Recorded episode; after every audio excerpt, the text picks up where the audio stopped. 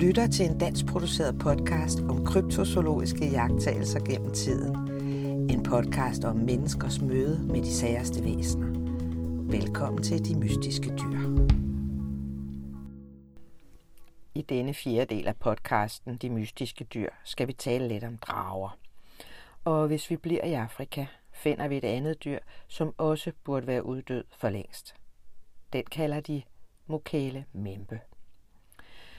Dybt inde i Kongos fugtmættede regnskove siges der at leve et dyr, som ingen rigtig ved, hvad er.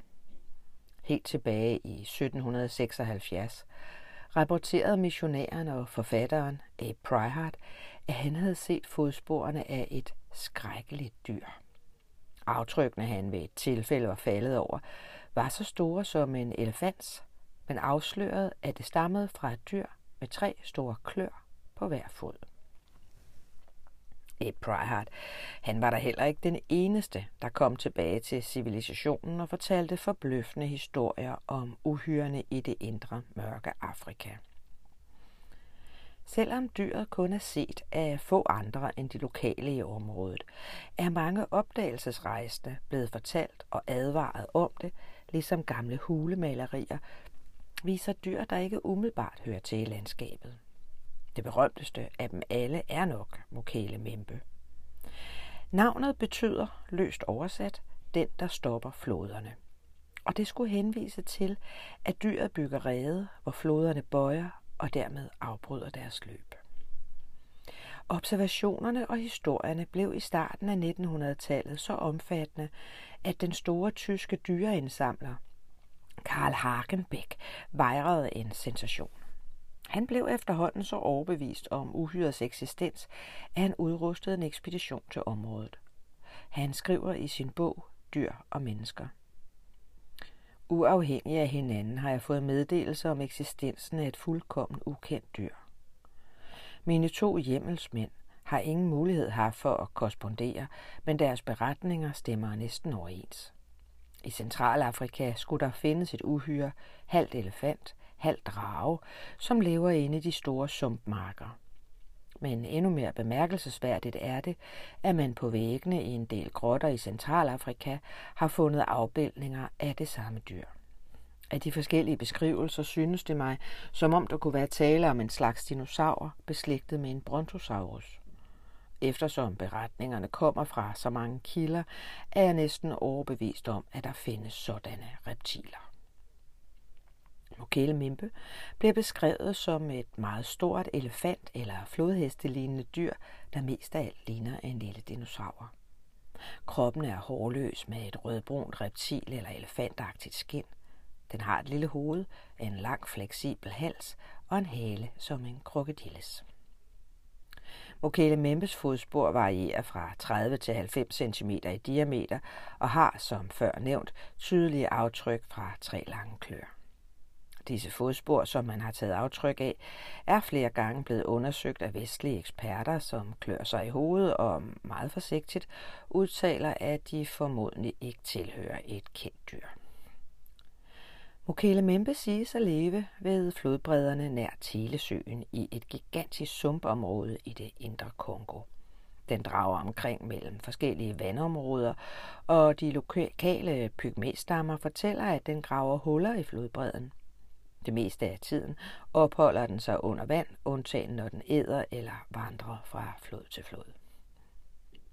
Pygmæer fortæller samstemmende, at dette dyr er overordentligt farligt og uden tøven vil angribe enhver, der våger sig tæt nok på. Mange kanoer skulle i tidens løb være gået tabt efter mødet med en mokalemimpe. Den er heller ikke særlig begejstret for flodheste. Det er kendt, at den overfalder dem, hvis den møder dem, og man siger, at der ikke er flodheste i områder, hvor den lever. Mokele Membe skulle dog heldigvis være overvejende planteæder. Specielt skulle den være glad for en særlig frugt, der vokser ved flodbredden. Store dele af befolkningen i Kongo og andre steder i Centralafrika skulle være bekendt med den eller lignende mærkelige væsener. Og i det hele taget, så har lokale til alle tider kunne berette om mærkelige væsener, der til synligheden er sprunget direkte ud af fortiden, eller måske bare altid har været der. Øjenvidner har alle beskrevet et dyr, der ikke kendes fra den vanlige afrikanske fauna. Dyr, vi troede var udryddet for millioner af år siden. Alle væsner, der minder meget om beskrivelsen af en lille dinosaur. I 1913 så drog en tysk ekspedition, ledet af Freiherr von Steinsu Lausnitz, dybt ind i Kongos jungle, fordi de havde hørt pygmæer fortælle den mærkelige historie om Mokale Membe. Ekspeditionen kom ikke hjem med dyret selv, men til gengæld med endnu flere beskrivelser af et dyr, noget større end en elefant, med en rødbrun glat hud og en lang bøjelig hals. I 1920 udsendte The Smithsonian Institution fra Washington en 32 mand stor ekspedition efter Mokele Membe. Desværre endte den i en tragedie, da det lokomotiv, det store hold var ombord i, væltede og dræbte fire medlemmer og sårede seks andre alvorligt. Holdet havde været på vej til en landsby, hvor samtlige beboere netop havde haft et sammenstød med dyret. Fra Kongo foreligger en beretning fra samme år, fortalt af en belgier fra den daværende koloniadministration i Kongo. Lapage, som manden hed, var på jagtsafari i et sumpeområde, hvor han stødte på et mærkeligt dyr, som han skød på uden resultat. Hvorefter han og hans følge stak af, da det så ud som om, at dyret ville gå til angreb. På sikker afstand vendte han sig om og studerede dyret i sin kikkert. Han beskrev det som et cirka 8 meter langt, med en lang spids snude og et kort horn over næseborene. Han var helt sikker på, at der hverken var tale om et næsehorn eller en flodhest. Det samme var hans hjælper, som fortalte ham, at han lige havde forsøgt at nedlægge en mokale membe. I 1932 så tog zoologen Ivan Sanderson til Afrika. Her faldt han over nogle store flodhestelignende fodspor i et område, hvor de normalt ikke lever. Senere så han et glimt af et dyr i vandet, som umiddelbart virkede for stort til at være en elefant eller en flodhest, men da det var på nogen afstand, kunne han ikke være sikker på, hvad det var, han havde set. Desværre forsvandt dyret, før han kunne undersøge det nærmere. Alligevel forbandt han senere dyret med Mokele Membe. I 1956 rapporterede den belgiske luftkaptajn Alara, at han og hans telegrafist under en overflyvning af de vældige Adar-sumpe i Kongo observerede tre kolossale dyr, der vadede gennem et stort sumpområde. Over radioen bad han sine forsatte sende et rekognosceringsfly til positionen, men det lykkedes desværre ikke at genfinde dyrene. Som mere og mere af Afrika blev udforsket, ekstensiveredes dinosaurhistorierne. Og i 1980 så tog biologen Dr. Roy P. McCall og en herpetolog fra Texas, James Powell, på en ekspedition for Chicago University til Afrika for at se, om der skulle være hold i rygterne. Desværre gik det med dem, med som med så mange før og efter, de mødte flere, som enten selv havde set dyret, eller hørt andre fortælle om det, men de fandt aldrig dyret selv. De to zoologer, de hørte blandt andet historien om en mokele membe, som angiveligt var blevet dræbt og spist ved et større festmåltid tilbage i 1959. Pygmæerne havde spærret et stykke af flodmundingen af for at fange det dyr, der havde generet dem så længe. En hård kamp fulgte, men pygmæerne vandt og åd efterfølgende det dyr, de havde fanget. Vidnerne til episoden i 1959 fortæller, at dette dyr var hen ved 9 meter langt, hvoraf de 3 meter var hals og hale, og resten var krop. Dyret blev beskrevet som et gråligt eller rødligt væsen med en lang hals og en hale, der lignede en krokodilles. Altså et dyr meget lig den mokale membe, så mange i tidens løb har eftersøgt. James Powell fortalte, at en lokal heksedoktor allerede i 1946 havde beskrevet dette væsen for ham, og at Powell ved den lejlighed havde vist ham billeder af forskellige dyr i området, og hver gang havde manden nikket og bekræftet, at det var et dyr, han kendte. For at teste ham, og for at sikre sig, at heksedoktoren virkelig vidste, hvad han talte om, så viste James Powell ham billedet af en bjørn. Et dyr, der i hvert fald ikke umiddelbart kendes fra Afrika. Heksedoktoren rystede på hovedet og afviste på det bestemteste, at et sådan dyr skulle leve i området. Da Paul så viste ham et billede af en uddød dinosaur, en brontosaur, nikkede han derimod og sagde meget klart, Nyamala, som på hans dialekt var navnet for Mokele Membe. og Paul mente begge, at der kunne være tale om en lille dinosaur, men fandt altså ingen beviser og måtte rejse hjem med uforrettet sag. Året efter, den 7. september 1981, fortalte et kortfattet telegram fra AP, at den amerikanske tidligere rumvidenskabsmand Herman Regostas og hans kone Kia, sammen med et tredje medlem ved navn Judy Benjamin, nu drog på en ekspedition til Kongo i jagten på den legendariske dinosaur. Ægteparet finansierede selv deres ekspedition, som skulle vare fire måneder. De medbragte 320 kilo bagage og videnskabeligt udstyr, da de fløj fra Los Angeles. Vel hjemme igen, så kunne ægteparet fortælle, at de faktisk havde fundet en række ting, der kunne indikere eksistensen af et hidtil ukendt dyr. Blandt andet så var det lykkedes dem at optage en række besynderlige dyrelyde, som indtil nu ikke har kunnet tilskrives andre kendte dyr, såvel som at de opsamlede gødningsprøver og tog aftryk af fodspor. Desuden fortalte de, at de selv fik lejlighed til at se Mokele Membe i floden. De havde også fået nogle enkelte fotos, men fugten fra regnskoven havde ødelagt deres sarte udstyr, og det var jo bittert. Marcelin Agagna, en lokal zoolog fra Brazzaville Zoo i Kongo, ledede året efter en ekspedition, som nåede Telesøen i april. Han hævdede, at han så dyret på en afstand af 275 meter ude i vandet. Han er overbevist om, at der er tale om en dinosaur af en slags, men at den nok er meget svær at finde, fordi den lever i et så svært gennemtrængeligt område. William J. Gibbons, en anden kryptozoolog, han ledede to store ekspeditioner i Kongo i 1985 og 86, samt endnu en i 1992. Og i 1992, så havde dinosaurfeberen nået sit højeste, og et japansk filmhold rejste ud for at undersøge sagen nærmere. De fik noget bedre held med sig, da det faktisk lykkedes dem at optage en lille stump film på 15 sekunder af et mærkeligt væsen i floden, da de overfløj dele af området for at få baggrundsbilleder til dokumentarfilmen. På filmen ses noget, der med lidt god vilje kunne ligne en lang hals. Ingen eksperter har indtil videre ønsket at vurdere filmen, som grundet rystelser er for dårlig til at afsløre egentlige detaljer. I februar måned 2001 blev der dannet en organisation ved navn Crypto Safari, som sendte et hold til Kamerun i Centralafrika for at lede efter et dyr, som adskillige missionærer og andre besøgende gennem mange år havde bragt informationer hjem om. Der var tale om et stort dyr med en lang, fleksibel hals, en tung krop og korte, stærke ben. Dyret skulle leve i sumpene og floderne tæt på pygmæernes landsbyer, altså et tilsvarende dyr, bare fra en anden region. Holdet mødte adskillige, der havde set dyret.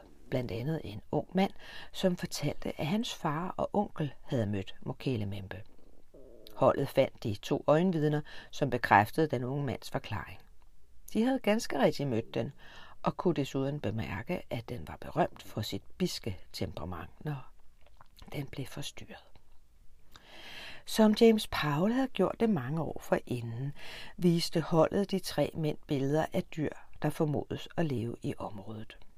Pygmæerne bekræftede alle dyrene, og som en test viste holdet dem billeder af nordamerikanske dyr, som tydeligvis forbløffede dem en del. Nu viste holdet dem så den berømte tegning fra Dr. Roy P. McCalls bog, hvor en sauropod er afbildet sammen med en pygmæ. Men de lokale, de bladrede bare forbi tegningen og viste den ikke nogen speciel interesse. men da holdet viste dem en tegning af en Brachiosaurus og en Diplodocus, så blev de synligt ophidset og udbrød mokalemembe. Brachiosaurusen var ellers et meget stort dyr. Den levede for mellem 165 og 135 millioner år siden, blandt andet i Østafrika. Den var 22 meter lang og næsten 11 meter høj og vejede hen ved 78 tons. Ikke lige et dyr, man overser. Det samme gælder for øvrigt fra Diplodocusen, som ellers var hjemmehørende i det vestlige USA, efter hvad man ved. Den levede for omkring 150 millioner år siden og vejede omkring 10 tons. Men det var nu heller ikke så meget størrelsen som formen på dyrene, der ifølge holdet fik dem til at reagere. De øvrige landsbybeboere de havde endnu ikke set illustrationerne, og de blev også bedt om at udpege det dyr, der kom tættest på en mokelemembe. Samtlige beboere bladrede forbi Macals tegning og stoppede først op ved de samme billeder som de andre. Der var ingen tvivl i deres sind. Billederne viste deres mokelemembe. Holdet rejste videre og mødte mange andre, der kunne fortælle lignende historier. Noget andet, de bed mærke i, var, at de hverken mødte flodheste eller næsehorn i de områder, hvor man sagde, at Mokele Membe levede. Ifølge beboerne blev disse skræmt væk fra området af andre store dyr. For et par år siden, nemlig i 2018, så kom Danmark også på landkortet, da lensgreve Christoffer Knut, ejer af Knuttenborg Safari Park, brugte store summer på at jagte Mokele Membe i Kongo. Det er jo helt vildt gak, udtalte han til BT. Men der er noget dragende i det at tage ud for at lede efter noget, du egentlig ikke ved, hvad er, forklarede den dengang 45-årige lensgreve, før han tog afsted med sit ekspeditionshold. Han havde selvfølgelig også hørt om Kongos dinosaurer og besluttede at udruste en ekspedition for at finde ud af, om den virkelig fandtes. Sammen med DNA-forsker Mikkel Winter og et hold DR-dokumentarister tog han til Kongo, og det kom der en aldeles fascinerende reportageserie ud af. Titlen er Jagten på den sidste dinosaur, og den kan stadig findes i DR's arkiver på nettet. Men også den danske ekspedition vendte hjem uden håndfaste beviser.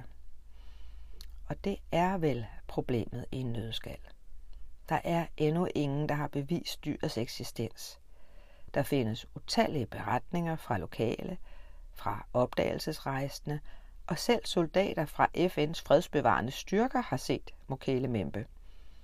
Alle beskriver den som en lidt mindre udgave af en sauropod, altså en langhals af dinosaurer, men fotos, videofilm og andre håndfaste beviser, det kniber det altså stadig med. Så i mere end 200 år har pygmæer, der lever i nærheden af sumpen, fortalt beretninger om et dinosaurlignende dyr, der skulle leve i de store øde områder. Den er åbenbart svær at bevise, at der er noget derinde, men det modsatte er ligeledes tilfælde. Der er jo ikke noget bevis for, at der ikke er noget. Men er Mokele Membe så det eneste dyr, der ikke er endelig anerkendt? Næppe. Og for ikke at slippe de afrikanske drager helt, så bliver vi lige lidt i Kongo, hvor der også er et andet og aldeles bizart dyr, der menes at husere. Nemlig det monster, som en plantageejer siges at have mødt i begyndelsen af 1930'erne. I 1932 så rejste en plantageejer, John Johnson, og en af hans ansatte gennem et sumpområde i Kasai-dalen i Kongo. Pludselig hørte de en voldsom støj og stansede op, mens de forsøgte at finde ud af, hvor larmen kom fra. For en sikkerheds skyld skjulte de sig under nogle grene og opdagede til deres redsel et øjeblik efter, et stort næsehorn kom tumlende ud gennem krattet, skarpt forfulgt af en gigantisk 13 meter lang øjle, der i det samme overfaldt og dræbte sit bytte få meter fra dem. Den ansatte flygtede i redsel fra stedet, Plantageejeren besvimede. Da farmeren kom til sig selv, opdagede han, at dyret, der mest af alt lignede et gigantisk firben, var i gang med at æde det blodige og flænsede næsehorn.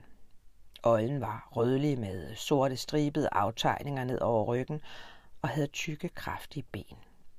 Den havde også en lang spids snude med forskellige skarpe tænder, som den brugte til at flå store lunser af det nedlagte bytte. Da den omsider var mæt, forlod den det halvspiste kadaver og vraltede under stor støj tilbage ind i junglen. Meget få har efter sigende set dette monster, der lyder som om den har en noget anden kostplan end Mokele Men den, der har haft fornøjelsen, beskriver den alle ens. Størrelsen varierer en smule, men farven beskrives altid som rød med mørke striber. Den lever dybt inde i Kongos jungle og kommer kun frem i forbindelse med jagt eller hvis den bliver skræmt. Hvis man da kan forestille sig, at noget kan skræmme et firben på størrelse med en bus. Så hvad skal man mene om levende dinosaurer eller underlige dragedyr? Dele af Afrika ligger faktisk fuldstændig hen som på dinosaurernes tid, og det kan med sikkerhed siges om store dele af Kongo. Landet, som er omkring 55 gange større end Danmark, består for en stor dels vedkommende af uigennemtrængelig regnskov, hvor det er meget svært at færdes. Hvis noget virkelig skjuler sig her, hvad kan andre store områder så ikke gemme på? Muligheden er der, og de store sumpes lunkne vandområder er nok det sted, hvor de forhistoriske øjler har haft størst chance for at overleve. I betragtning af, at området for 80% vedkommende praktisk talt er uudforsket ifølge landets egne myndigheder, er det absolut ikke usandsynligt, at der skulle leve et eller flere dyr, som vi i den vestlige verden bare ikke kender til. Hvis et sumpeområde, som det vi taler om her, som er omkring tre gange så stort som Danmark, endnu ikke er ordentligt udforsket, så kan der vel nok gemme sig et par overraskelser derinde. Om der så er tale om en overgemt dinosaur, eller måske et par endnu ukendte varaner, som dem, der blev opdaget på Komodoøerne i begyndelsen af 1900-tallet, vides endnu ikke. Men faktum er, at der fortsat indløber observationer om mystiske dyr. Hvis vi vender blikket mod Australien, møder vi også noget, der kun kan beskrives som en overlevende dinosaur. De kalder den Australiens store drage. Tidligere, før mennesket rigtig fik indpas i Australien, levede der andre dyr end kænguruer, koalabjørne, vombatter og krokodiller.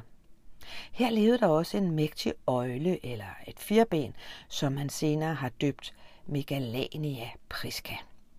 Dette kæmpestore krybdyr på over 9 meter havde ikke mange fjender, men af en eller anden årsag forsvandt det alligevel. Eller gjorde det nu også det? Fordi dyret er blevet set af så mange mennesker gennem århundreder, og jagttagelserne fortsætter den dag i dag. Her er et par eksempler. Midt på dagen i 1960'erne vendte en landmåler tilbage til sin bil. Da han var temmelig træt, var det eneste, han tænkte på at komme hurtigt muligt hjem. Han satte sig ind i bilen og smækkede døren og så ud af øjenkrogen en træstamme bevæge sig. Da han forundret så bedre efter, viste træstammen sig at være et 4,5 meter langt fireben. Sidst i 1970'erne var der en del observationer af lignende dyr. I juli 1979 blev den australske zoolog Rex Gilroy informeret om dyrets fodspor, der var blevet set på en nylig pløjet mark. Hen over marken var der 30 eller flere fodspor, der alle lignede nogen afgivet af et enormt fireben. Regn havde ødelagt de fleste, men det var muligt for ham at lave et aftryk af et par af dem.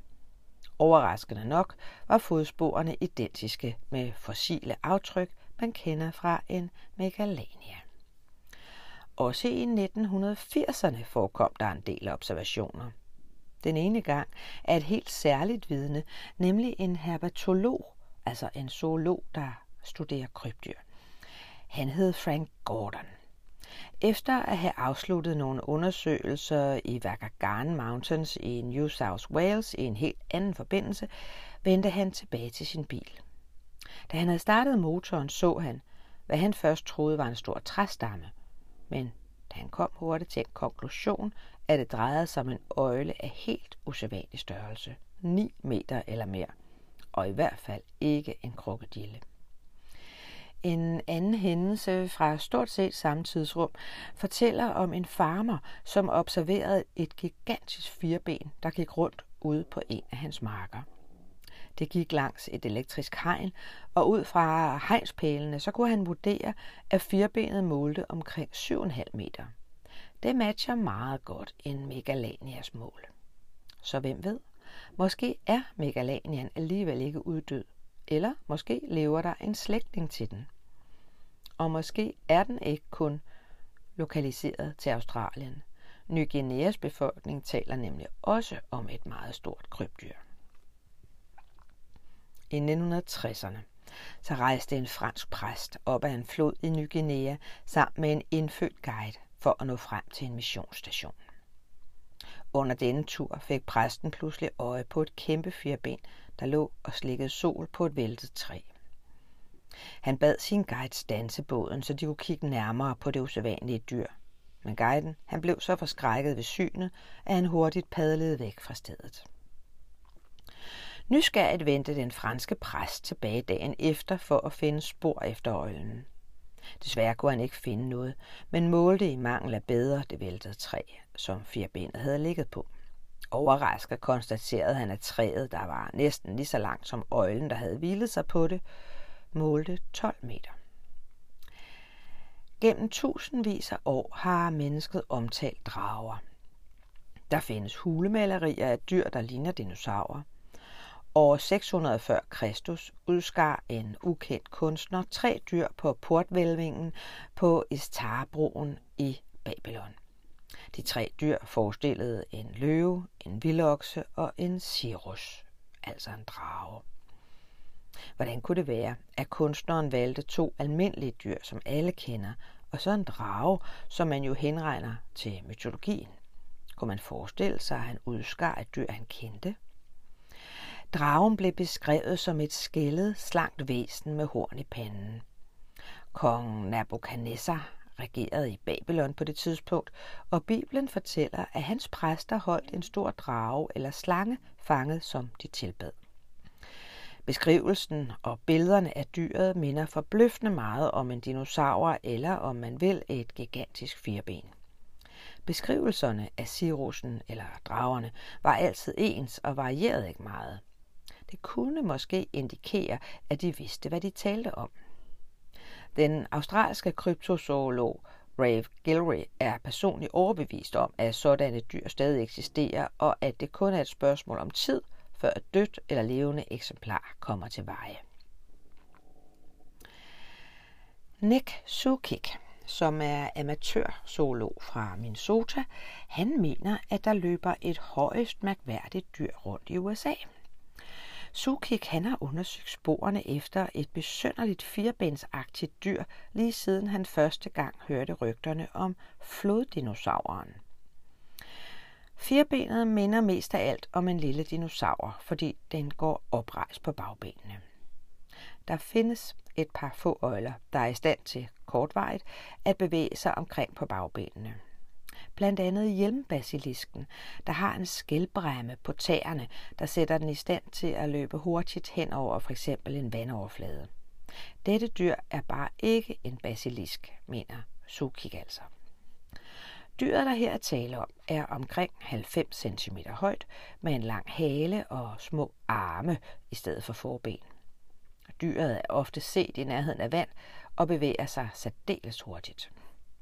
Observationerne kommer fra forskellige steder. Først blev det set i 1982 i Pagosa Springs mellem Colorado og New Mexico, og dernæst i Pueblo i Colorado, såvel som i Cortex samme sted i 2002. Et ægtepar fra Cortex de besøgte Arizona, hvor de faldt over et kadaver af et reptil, der var så anderledes end noget andet dyr, de før havde set. Det lignede nærmest et stykke legetøj, fortalte de mig, sagde Sukik, der havde talt med ægteparet. Sukik, han begyndte at forhøre sig rundt om, hvorvidt andre havde set det mærkelige dyr, og han skrev blandt andet en artikel om det på nettet.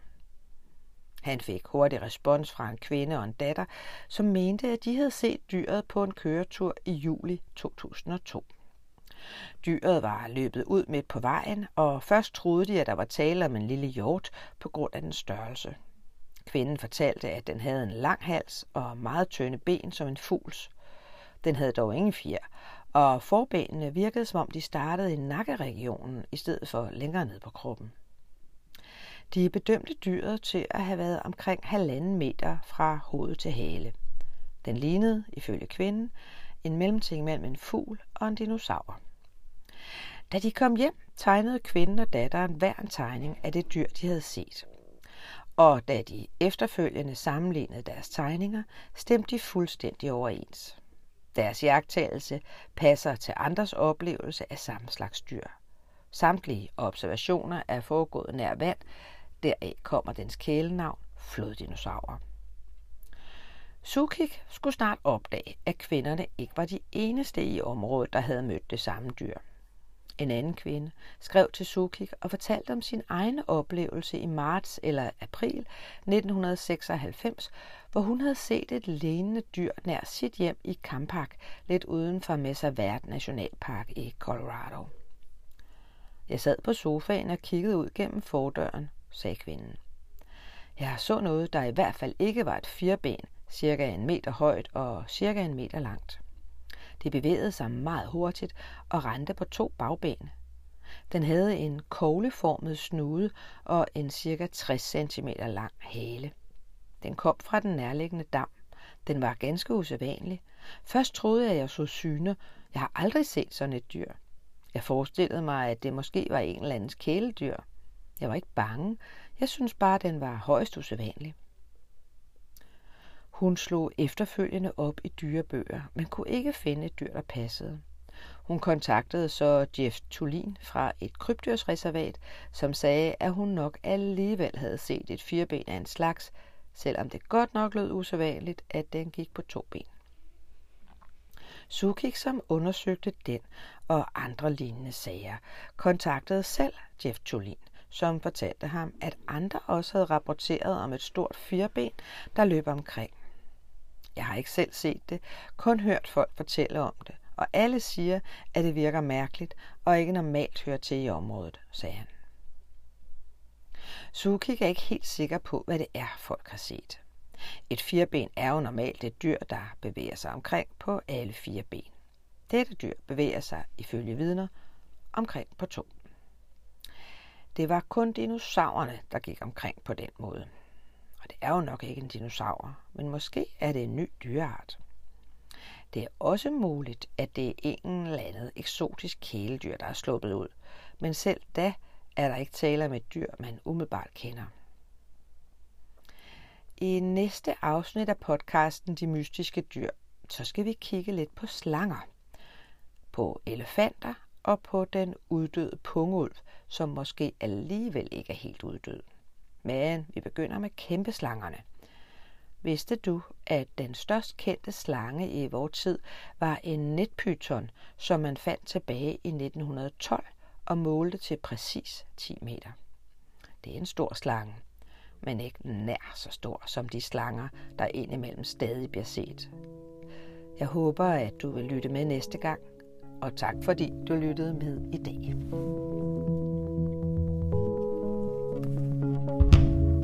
Du har lyttet til podcasten De Mystiske Dyr. En dansk produceret podcast om kryptozoologiske mysterier gennem tiden. Skabt og fortalt af Michael Rosenkilde. Musik Karl Frøkær Jensen. Jeg håber, at du har lyst til at lytte med igen næste gang.